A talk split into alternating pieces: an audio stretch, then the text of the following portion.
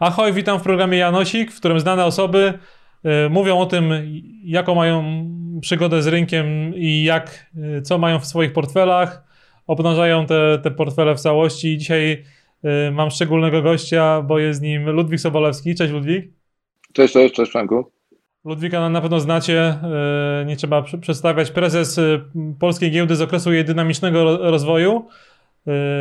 Trochę bardziej się, więcej się wtedy działo na rynku niż się dzieje ostatnio.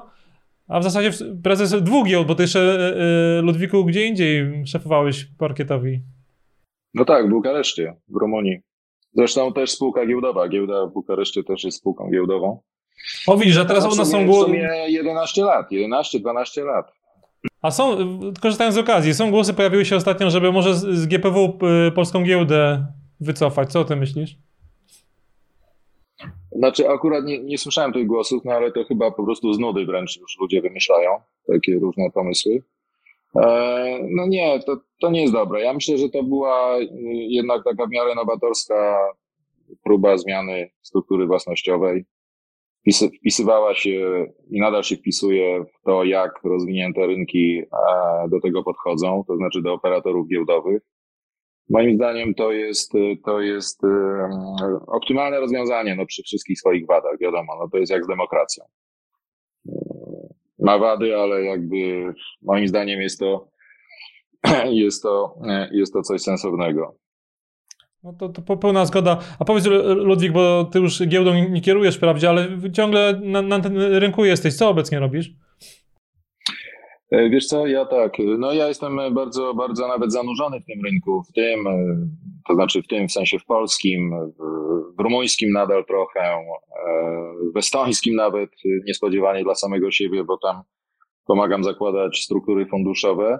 Czyli generalnie no tak się poruszam w regionie, tak? Trochę w Londynie, bo jestem też w Radzie Nadzorczej Spółki notowanej na LSE Czyli no, staram się jakby nie tylko zachować kontakt z tym, w jakim kierunku te rynki kapitałowe nasze europejskie ewoluują, ale też, ale też ciągle, ciągle po prostu coś, coś podziałać, ale dzisiaj bardziej z pozycji e, doradczych, tak? To znaczy doradcy prawnego, niezależnego doradcy przy IPO.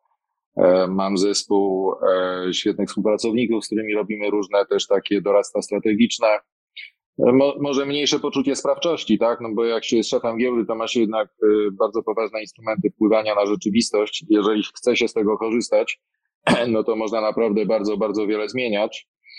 E, więc jakby mniej tej sprawczości, ale chyba bym nawet powiedział, że więcej takiego jakby głębszego zrozumienia na temat tego, jakie są współzależności na rynku kapitałowym, bo też ta pozycja wiesz, szefa giełdy, ona jakby trochę ogranicza, tak? Jednak jest się bardzo mocno skupionym na to, żeby płynność, płynność, płynność i jakby tak nie zważając na pewne, e, na pewne inne niuanse też istotne. To, a to wróćmy trochę do początku, bo każdego o to pytam. Jak twoja przygoda z rynkiem się zaczęła? Od czego?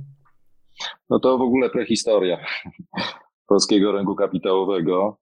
To znaczy, e, to się jakoś wiąże z początkiem w ogóle mojej kariery zawodowej, które, e, która jest e, na Uniwersytecie Jagiellońskim.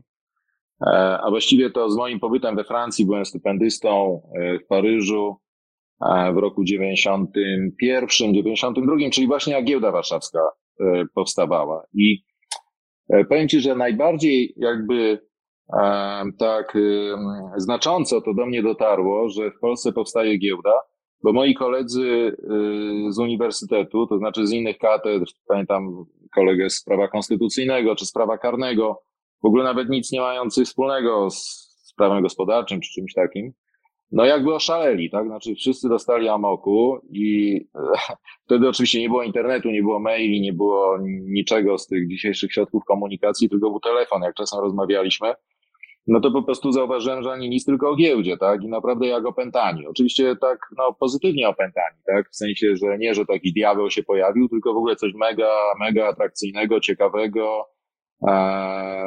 No i tak pod ich wpływem Ja na tym stypendium zaoszczędziłem sporo pieniędzy.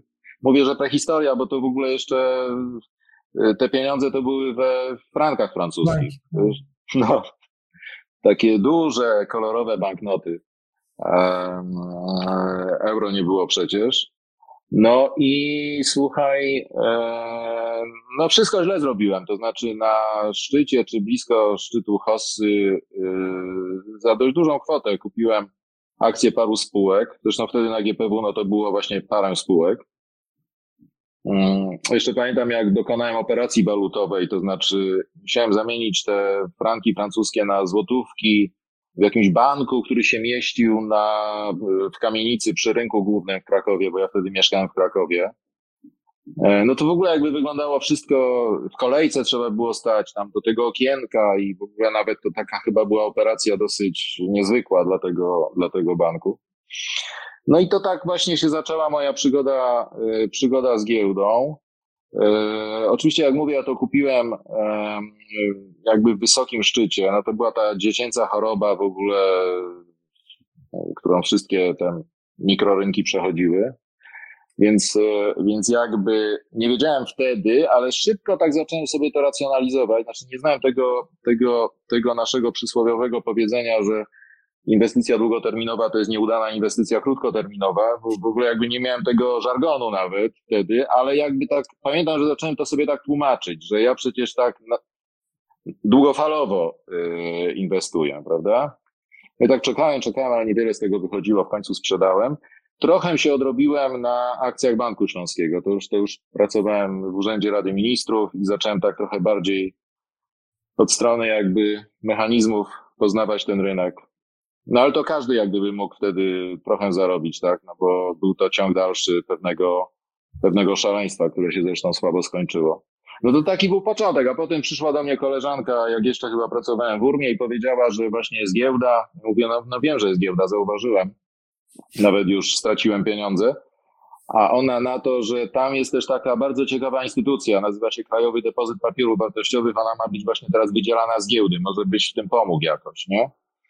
No i to był rok 94. Mało znany epizod mojego y, życiorysu. Wtedy poznałem Wieśka Rozwódzkiego, który powiedział, że będę doradcą zarządu giełdy i żebym się faktycznie zajął tym, tym wydzieleniem KDPW ze struktur giełdy. No i wiesz, wtedy e, to pewne rzeczy powstawały jakby, można powiedzieć, że w mig, tak? To znaczy ja pamiętam, jak e, właśnie Rozłucki wspominał, że na szczęście nie zdawał sobie z tego sprawy, że nie jest możliwe założyć giełdę w 6 miesięcy, jakby nie wiedział tego i dzięki temu mu się udało. A, a, a my z kolei nie wiedzieliśmy pewnie, że tak skomplikowaną, skomplikowany organizm jak system rozliczeniowy i depozytowy giełdy e, można z giełdy wydzielić w odrębny system IT, w odrębne procedury, w odrębną spółkę w ciągu paru miesięcy, no i też, i też się udało. Dzisiaj to w ogóle myślę, no tak. że takie, takie operacje to by były e, praktycznie nie do, nie do przeprowadzenia. To znaczy, Pewnie KNF to by w ogóle myślał nad tym przez dwa lata, nim, nim, nim by się cokolwiek zaczęło. Coś, coś nie potwierdzę, bo jesteśmy nadzor, instytucją jako Finax nadzorowani przez KNF, więc tak jest, tak jest. Nie, nie, skom, nie skomentuję. Yy, na razie mamy bardzo dobre doświadczenia. Nie było, to nawet nie był przytyk. No. Tak, tak po prostu świat jest dzisiaj urządzony. No dobra, skoro ty, tyle jesteś na, na rynku, to pewnie o, o emeryturę się za bardzo nie musisz martwić, ale muszę się ciebie zapytać, z czego będziesz miał emeryturę? E, ja ci odpowiem e, najszczerzej, e, jak, jak umiem, to znaczy po prostu bardzo szczerze. I to, nie, I to nie będzie żadna przekora. Ja w ogóle nie planuję udawać się kiedykolwiek na jakąkolwiek emeryturę. E, to znaczy, ja, wiesz, ja w ogóle nie myślę w ten sposób, że w jakimś punkcie powinien być kres mojej drogi zawodowej, w związku z tym do tego czasu muszę zgromadzić odpowiednią ilość funduszy, żeby jako emeryt już nie muszący i niepracujący e, przeżyć jeszcze jakieś tam, nie wiem, 10, 15, 5, 20 lat.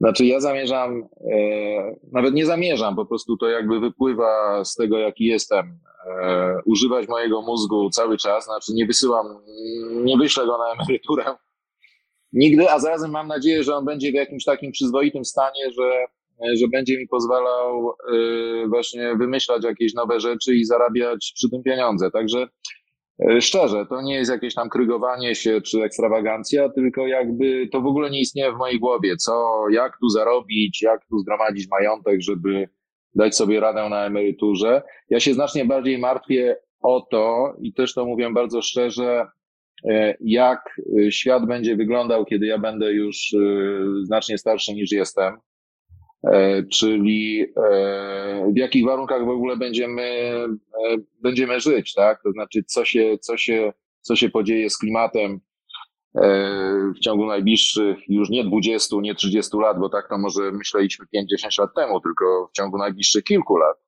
A powiem Ci, że jeżdżę sporo, y, sporo po świecie i jakby widzę skutki y, tej katastrofy klimatycznej, widzę jak o tym ludzie opowiadają i to jest bardzo takie dojmujące uczucie. To nie jest to samo, co po prostu czytać o tym w jakichś artykułach y, publicystycznych, więc to mnie, to mnie naprawdę bardziej, bardziej zajmuje. W jakich, w jakich w ogóle my warunkach będziemy żyć? Nie, nie, nie skąd weźmiemy pieniądze, żeby korzystać z życia, tylko w ogóle czy nie będzie jakichś fundamentalnych przeszkód w tym korzystaniu przez nas z życia. I to widzę, że jakby to, to, to, te wszystkie gigantyczne problemy są już coraz bliżej nas. No właśnie, bo przeczytałem dziś ostatnio, że wróciłeś z Pakistanu. Tam też, tam też już dostrzegają zmiany klimatyczne, czy, czy to z, z, z innych podróży? No tak, tak. Y, wiesz, północny Pakistan to są, y, to są góry, tak? I to takie góry o których każdy słyszał. Hindukusz, Karakorum, Himalaje. I północny Pakistan w lecie to służył jako takie schronienie dla ludności e, Pakistanu środkowego i, i, i, południowego, gdzie po prostu temperatury są e, kosmiczne, tak? 40-50 50 stopni. Mm, je, je, jeszcze weźmy pod uwagę, że Pakistan to, to nie jest jakiś kraj, tylko to jest 240 milionów ludzi. Natomiast e, ten północny Pakistan który był takim regionem temperatur umiarkowanych, no jak to w górach, prawda? 3, 3 4, 5 tysięcy metrów, nawet przejście graniczne z Chinami jest na wysokości 4800 metrów, najwyżej położone przejście graniczne na świecie. E, no tak, tam ekspozycja jest wiadomo większa na słońce, no bo to jest jednak bliżej, bliżej tam jakby tereny podzwrotnikowe, ale tam jest po prostu upalnie e, momentami e, w sposób trudny do wytrzymania. Czy też byłem w lutym, byłem 5-6 tygodni w Kolumbii, e, między innymi w takim miejscu, gdzie są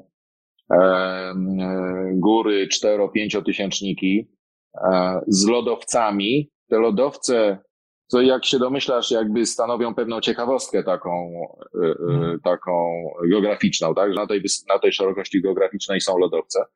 Te lodowce tam nadal są, ale rozmawiam z chłopakiem z plantacji kawy, który mówił, że z chłopakiem, który ma 20 parę lat, że jak kończył jakiś ta, jakąś tam szkołę i miał 17 lat, to wychodzili z wioski, szli trochę pod górę, żeby popatrzeć się na śnieg, bo to była atrakcja. A dzisiaj, żeby dojść do granicy śniegu, to prawie trzeba uprawiać już yy, wspinaczkę wysokogórską. W Kolumbii, wiesz, dzisiaj e, plantatorzy przygotowują się na kryzys klimatyczny w ten sposób, że e, myślą, że będą zastępować hodowlę uprawy kawy arabiki e, kakao, bo Y, kawa arabika, y, ona y, najlepiej się udaje na wysokościach mniej więcej 2-2200 metrów nad poziomem morza. Między innymi dlatego się tak zawsze dobrze udawała, bo tam są odpowiednio niskie temperatury. Tymczasem te temperatury robią się wysokie i ona tam oczywiście nadal rośnie, ale wydajność tych upraw jest niższa niż no dosłownie można to policzyć w miesiącach, czy, czy, czy w niewielkiej liczbie lat, więc to są gigantyczne zmiany, e, zmiany ekonomiczne, no bo możesz sobie wyobrazić, jak wielu ludzi, jak duża część ekonomii Kolumbii jest uzależniona od kawy, bo to jest chyba po Brazylii drugi w ogóle eksporter kawy na świecie. I to właśnie arabiki, tam robusty e, prawie że nie ma. Nie ma. Więc e, jeżeli dodam do tego jeżeli dodam do tego e, przygnębiające e, ilości plastiku i wszelkich możliwych śmieci, które są, e, no, no jak ja zobaczyłem plastik i to w dużych ilościach przy szlaku pod Nanga Parbat, Nanga Parbat notabene 8125 metrów, duma Pakistanu obok K2, tak po prostu obok ścieżki na wysokości 3600-4000 metrów, jak zobaczyłem, ile śmieci jest na właściwie wszędzie, tak? Od Albanii przez, przez, przez inne kontynenty, a, ale i w Polsce dzikie wysypiska, no to to jest y, po prostu y, przerażające. Pamiętajmy, że um, pamiętajmy, że chyba w tym roku y, ludność Ziemi ma się zbliżyć do 8 miliardów, czy tak jakoś, tak? Więc wiesz, nie, nie chcę może jakby, żeby te wątki zdominowały naszą rozmowę, ale jak mnie pytasz o emeryturę, no to naprawdę tego mhm. rodzaju myśli przychodzą mi przede wszystkim do głowy. Nie no, brzmi zatrważająco i pewnie te też podróże twoje z jakimś tam ryzykiem się wiążą, więc to kolejne pytanie będzie o poduszkę finansową. Masz taką poduszkę? E, jeśli tak, to z czego ona jest, w jakiej kwocie?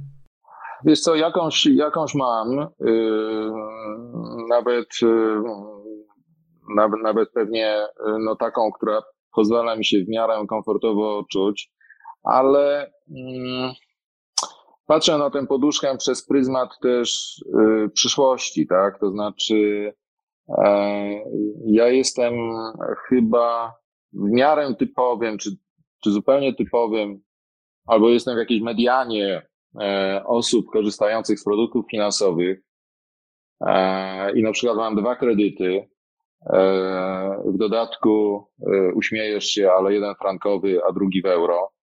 To, to, to, to witaj w klubie Frankowiczów. Tak, tak, tak.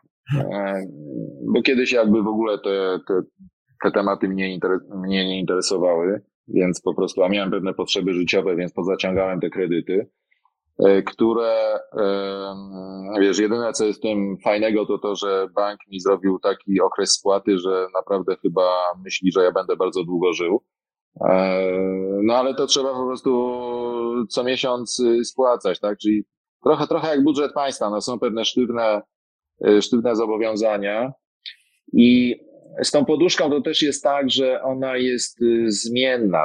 To znaczy, ja mam takie okresy, że decydują się w coś zainwestować, ale mam też takie okresy, że zupełnie to y, wstrzymuję. Na przykład myślę, że teraz jest niezły czas do tego, żeby kupić akcje odpowiednich spółek, no bo jak to mój kolega z Londynu mi ostatnio zatekstował na WhatsAppie, the crisis is already priced, tak, że on, on już uważa, że wyceny osiągnęły e, dno, że już są jakby spółki właściwie wycenione.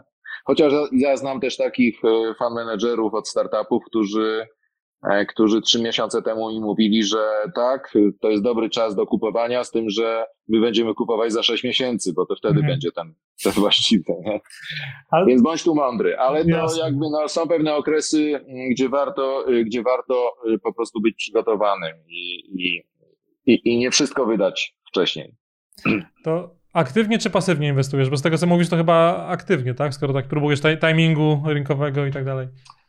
No trochę próbuję, tylko to jest, y, to jest takie y, y, mocno niedoskonałe, dlatego że mm, ja jestem dosyć uważny na wejściu, natomiast potem nie poświęcam temu należytej uwagi. I tak pewne rzeczy tak u mnie trwają i potem nagle dochodzi do mnie, że przegapiłem jakiś moment albo że to coś uległo drastycznej przecenie. Więc yy, no koniec końców to nie powiedziałbym, że jestem aktywnym inwestorem, bo jak mówię, no to, to, to wymaga uwagi i, i pewnego takiego zastanowienia się nad tym, co się chce zrobić, nie tylko, yy, nie tylko wtedy, kiedy się dokonuje inwestycji, ale potem trzeba ją monitorować i, i jakby ogarniać całość, a powiem tak, no, to jest ciągle przede mną. Może na tej emeryturze, nie emeryturze będę, będę, będę miał więcej czasu. No dobra, globalnie czy lokalnie? Globalnie to chyba jest za duże słowo. To znaczy, ja mam tam jakieś fundusze, yy, które są ustrukturyzowane w ogóle poza Polską, w Luksemburgu i one inwestują oczywiście zgodnie z moimi takimi ogólnymi instrukcjami w coś tam. I, i to jest na rynkach yy, właśnie można powiedzieć, że globalnych. Natomiast yy, gdybym miał popatrzeć na to, co rzeczywiście wynika jakby zdecydowanie z moich decyzji, tak, to znaczy, że nie, nie, nie delegowałem to na jakiegoś fan managera, no to globalnie to na pewno nie, ale też nie lokalnie, bo yy, z racji też mojej przeszłości zawodowej, którą byłeś yy, uprzejmy przypomnieć, no to mam, ma, mam pewne, y, pewne więcej niż zaciekawienie, pewną jakby serdeczność, a nawet przyjaźń do rynku rumuńskiego na przykład, czy w ogóle do rynków południowo-wschodniej Europy, które są dość ciekawe.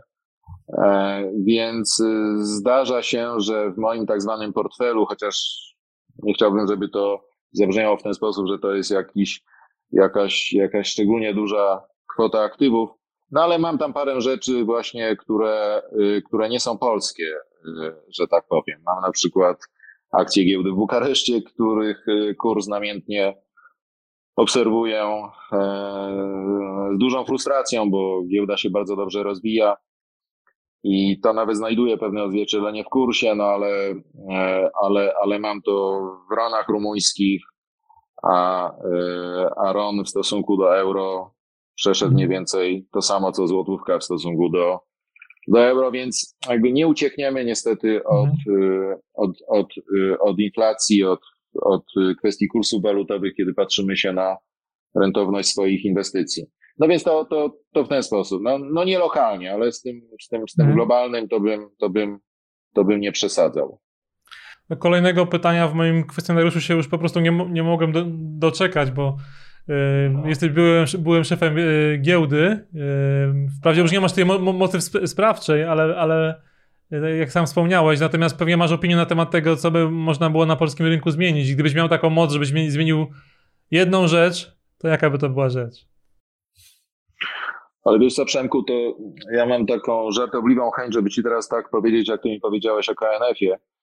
Yy, ale nie, żebym się tutaj, yy, nie wiem, jakoś przesadnie martwił o moje relacje yy, z giełdą warszawską, tylko wiesz, ja się już tyle nagadałem w życiu na temat tego, jakie zmiany trzeba, również w ostatnich latach, jakie zmiany trzeba by wprowadzić, żeby było trochę ciekawiej i trochę lepiej. Też przekonałem się, że takie mówienie bardzo rzadko odnosi skutek. Znaczy, tak naprawdę skutek mamy wtedy, kiedy decydujemy się za coś wziąć. My to wprowadzamy z ludźmi, oczywiście w ramach jakiegoś zespołu, organizacji, to wtedy istnieje. Ale nie chcę zbyć Twojego pytania, bo a, może te lata doświadczeń doprowadziły mnie do takiego wniosku, jak pytasz mnie o jakąś jedną rzecz, e, że świetnie by było, Gdyby na naszym rynku zaistniały jakieś idee inwestycyjne, jakieś idee w zakresie przedsiębiorczości, e, w zakresie struktury rynku kapitałowego, które byłyby takie oryginalne, takie, takie nasze, tak? E, tak jak, e, tak jak, wiesz, nawet to, ten wspomniany przez ciebie listing GPW, no to w skali regionalnej był jakąś tam nowatorską próbą restrukturyzacji corporate governance na, mhm. na giełdzie, czy rynek New Connect, czy rynek Catalyst. Przepraszam, że mówię o rzeczach, które, które są związane z moją, e, e, z moim okresem na GPW. To oczywiście nie były, e, to nie były jakieś światowe innowacje, nic podobnego. Dla New Connect mieliśmy pierwowzór w postaci AIM-u, ale w skali regionalnej, w skali Europy Środkowo-Wschodniej czy Wschodniej, no to to było coś, coś nowego, coś odważnego, coś, co jakby potem mówiono, a to wy, wy coś takiego zrobiliście, jak wam to działa, może my też spróbujemy, prawda? Zwróć uwagę, że um, od wielu lat to my jednak przejmujemy pewne idee, tak? To znaczy idea ładu korporacyjnego, idea, nie wiem, ESG ostatnio, o której się bardzo mówi. To wszystko są takie rzeczy, które my jakby, okej, okay, podejmujemy, ale to nie są jakieś nasze takie flagowe produkty, czy jakieś takie właśnie nasze flagowe idee. No, no popatrz, nawet y, coś takiego, co jest niezwykle proste, to znaczy e, zaangażowany profesjonalny marketing pasywnego inwestowania, nie chcę ci tu robić reklamy jakiejś przesadnej, no ale tak mnie teraz taka myśl ogarnęła, no to właśnie Finax i ty, tak? To znaczy, hmm. nawet to przyszło ze Słowacji, bym powiedział. Jest to Janosik skąd jest? Sam powiedziałeś, że Janosik jest Słowacji, człowiekiem, człowiekiem słowackim. No. Oczywiście. Więc, więc, więc wydaje mi się, że my trochę jesteśmy e, za bardzo tacy wtórni, a za mało skoncentrowani na tym, żeby coś światu pokazać, czy sąsiadom pokazać, czy Ukrainie pokazać. E, czy regionowi, tak? Oczywiście w dobrym kopiowaniu nie ma niczego złego i wiemy najlepiej, że to też jakby trzeba wyważyć, bo na rynkach kapitałowych jakaś taka nadmierna inność to też nie jest dobra. E, bo, bo, bo musimy ściągać kapitały zagraniczne, które z kolei lubią jakby poruszać się w środowiskach, y, które są dla nich czytelne. Ale, mm, ale, ale no, to, to jest to, czego, y, y, czego mi brakuje. No dobra, a taki jeden, jeden błąd inwestycyjny, bo, bo, bo, bo tak mówisz, byłeś na wielu, na, na wielu rynkach, pewnie na tylu samo, na ilu podróżowałeś.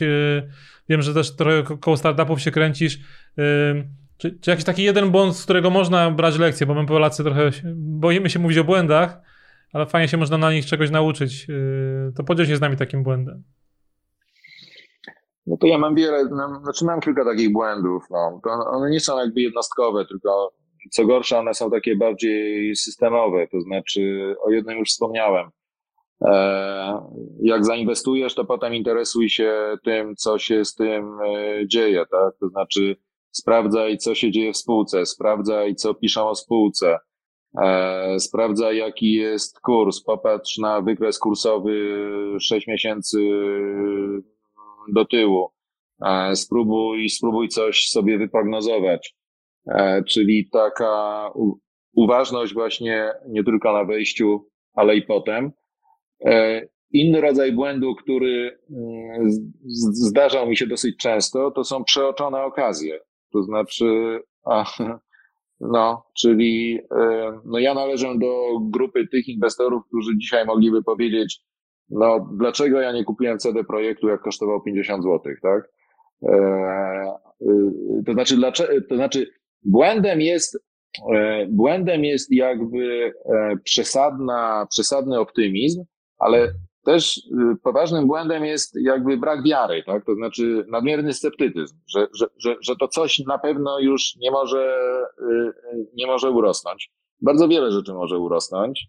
Zależy to bardzo też wielu rzeczy, więc w całym tym działaniu inwestycyjnym losowość odgrywa dużą, dużą rolę, ale, ale trzeba o tym pamiętać, że właśnie E, że właśnie mm, e, mm, to, to, to jest jakby trzeba się zbliżać do tej granicy komfortu, tak? Bo jak widzę, że coś się buja ciągle na tym samym poziomie cenowym, no to łatwo jest wyrobić sobie takie, takie przekonanie, że to po prostu wyżej nie pójdzie, a jak, a jak pójdzie, to tylko trochę. A może się tak okazać, że, że, że, że właśnie jakby patrzę się na jakiegoś półjednorożca, czy, czy jednorożca, tak? i dowiem się za rok, że właśnie historia potoczyła się w tym, w tym kierunku. Miałem takie przypadki, na mniejszą skalę oczywiście niż, niż jednorożcowe, ale, ale, ale miewałem takie, e, takie przypadki. Ale to jest dosyć, dosyć, dosyć, dosyć normalne. Czuję, że nie mówię o żadnych jakichś rzeczach osobliwych. Każdemu to się, każdemu to się przydarza. Często ludzie z tego powodu w ogóle odchodzą E, od rynku i idą w jakieś nieruchomości czy w jakieś inne rzeczy, bo uważają, że tam jest to wszystko jakby bardziej e, stabilne i sensowniej poukładane.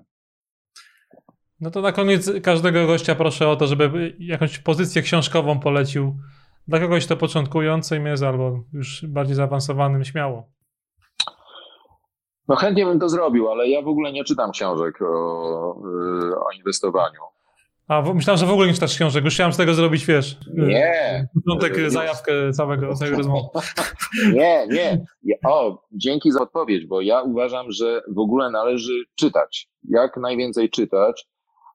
Ja jestem z tej szkoły, która uważa, że lepiej przetwarzamy, więcej w nas zostaje, e, lepszą refleksję w sobie budujemy. Nie wtedy, kiedy ślizgamy się wzrokiem po, po internecie, tylko wtedy, kiedy bierzemy, kiedy sobie znajdujemy w życiu takie właśnie długie momenty koncentracji, e, bierzemy książkę. E, już nawet nie jest takie istotne, dobrą czy złą, bo ze złej też można wyciągać bardzo ciekawe wnioski. Ja nie czytałem książek o inwestowaniu chyba żadnych. E, kiedyś czytałem takiego mojego kolegi doradcy inwestycyjnego, znowu paradoks. No, jestem związany głównie z polskim rynkiem, ale jedyna książka, która mi jakoś utkwiła w pamięci o inwestowaniu, to była książka mojego kolegi z Rumunii chyba nawet ją po rumuńsku przeczytałem, ale też z tej książki to zapamiętałem tylko jedno zdanie, że bo on tam miał taki rozdział o tym, że ważna jest też, ważny jest też czas wolny, rodzina, e, mhm. hobby, jak, waż, jak ważne jest hobby, jako balansuje jakby twoje, coś co balansuje, e, czy wprowadza równowagę do twoich emocji i to się przydaje do w inwestowaniu i tam pada takie ładne zdanie, e, po prostu trzeba mieć w życiu wiele punktów oparcia, tak? że, że właśnie nie tylko nie tylko to, że otwieram tego laptopa i siedzę przez, przez pięć dni e, codziennie. Więc czytać, czytać książki, które, e, które pośrednio dotyczą również naszych zachowań właśnie jako wtedy, kiedy jesteśmy inwestorami. Czyli na przykład na mnie ogromne wrażenie zrobiła, zrobiła biografia Steve'a Jobsa. Ta taka chyba najlepsza biografia Waltera, ty na pewno wiesz, Przemek, bo ty jesteś erudytą. Tego Waltera jako psa, jako, e, no tego kogoś, tak? Bo mhm. w sumie łatwo znaleźć. E, czy, mm, czy, wiesz, na przykład fantastycznie o biznesie i o podejmowaniu decyzji pisał nie kto inny jak Winston Churchill, więc to są takie książki, które jakby nie dostarczają jakichś bezpośrednich wskazówek na temat tego, jak się zachowywać na rynku, ja nie bardzo w to wierzę, żeby, żeby można było rzeczywiście z tego sobie zrobić jakiś paradygmat działania, ale one dostarczają y, dużej wiedzy czy podstawy do refleksji na temat tego, jak, jakby co jest ważne, jak w ogóle uzgadniać różne, y, różne cele w życiu, jakich błędów nie popełniać, tak? Jakby na przykład, y, ja niestety nie mam takiej umiejętności, ale jakbym miał i przeczytałbym dwie książki e, Davida Kahnemana. Znaczy, Kahnemana czytałem, tak? Czy, czy wiesz, czy Twerskiego, czy na przykład tych dwóch noblistów, którzy napisali książkę Zwierzęce instynkty, prawda? Jest taki ostry behawior, behawioralizm, który mówi, e, słuchajcie, tam ten racjonalny inwestor, racjonalna ekonomia, to wszystko to można między bajki włożyć i to jest bajka o żelaznym wilku. Tak naprawdę rządzą nami emocje w postaci wręcz zwierzęcych instynktów, tak? E, Schiller, Schiller i Asimov bodajże, czy, czy jakoś tak podobnie dostali za to Nagrodę Nobla. To z tego można... Akerlof, tak, tak. Y, to z tego można, y, z tego można naprawdę bardzo wiele zrozumieć, tylko e, wiesz, ważne jest to, żeby to nie była taka, taka wiedza z oczytania, tylko żeby rzeczywiście wpływała żeby, żeby miał jakieś, jakieś, jakieś przełożenie na nasze realne zachowania i nasze realne decyzje. To jest, to jest trudne. Ludwik, bardzo Ci dziękuję. Liczyłem na, na, na szczerą rozmowę i ona faktycznie była, była szczera i liczyłem na, na coś ekstra i tyle wątków poruszyłeś, y, jak jeszcze chyba żadna z, z gości Janosika, więc, więc bardzo Ci za to, za to dziękuję. Można mówić o biznesie ciekawie i szeroko i nie tylko, nie tylko mówić o liczbach, ale przez pryzmat osób, miejsc, zjawisk, więc, więc za to dziękuję. Jak Wam się też podobało, to dajcie kciuka, kciuka w górę. Eee, jeszcze raz dzięki, Ludwik. Mam nadzieję, że gdzieś tam na tym rynku naszym polskim eee, nadal będziesz obecny eee, w tej lub in, w innej formie, bo, bo jesteś chyba jednym, jednym z takich symboli, symboli tych, e, tego, tego rynku kapitałowego, więc, więc trzymam kciuki. Jak chcecie usłyszeć, co inni, inni goście Janosika mieli do powiedzenia, to subskrybujcie na, nasz kanał na YouTubie. E, rozmowa z Ludwikiem Sobolowskim była 35, więc trochę tego, tego już, już jest i chyba była jedną z najdłuższych. Właśnie kończymy 34 minutę nasze, nasze, nasze, naszej rozmowy, więc bardzo Ci dziękuję jeszcze raz, Ludwik, i do zobaczenia na parkiecie. Dziękuję. Dziękuję, pozdrawiam Twoich słuchaczy i widzów. Dziękuję i Ciebie.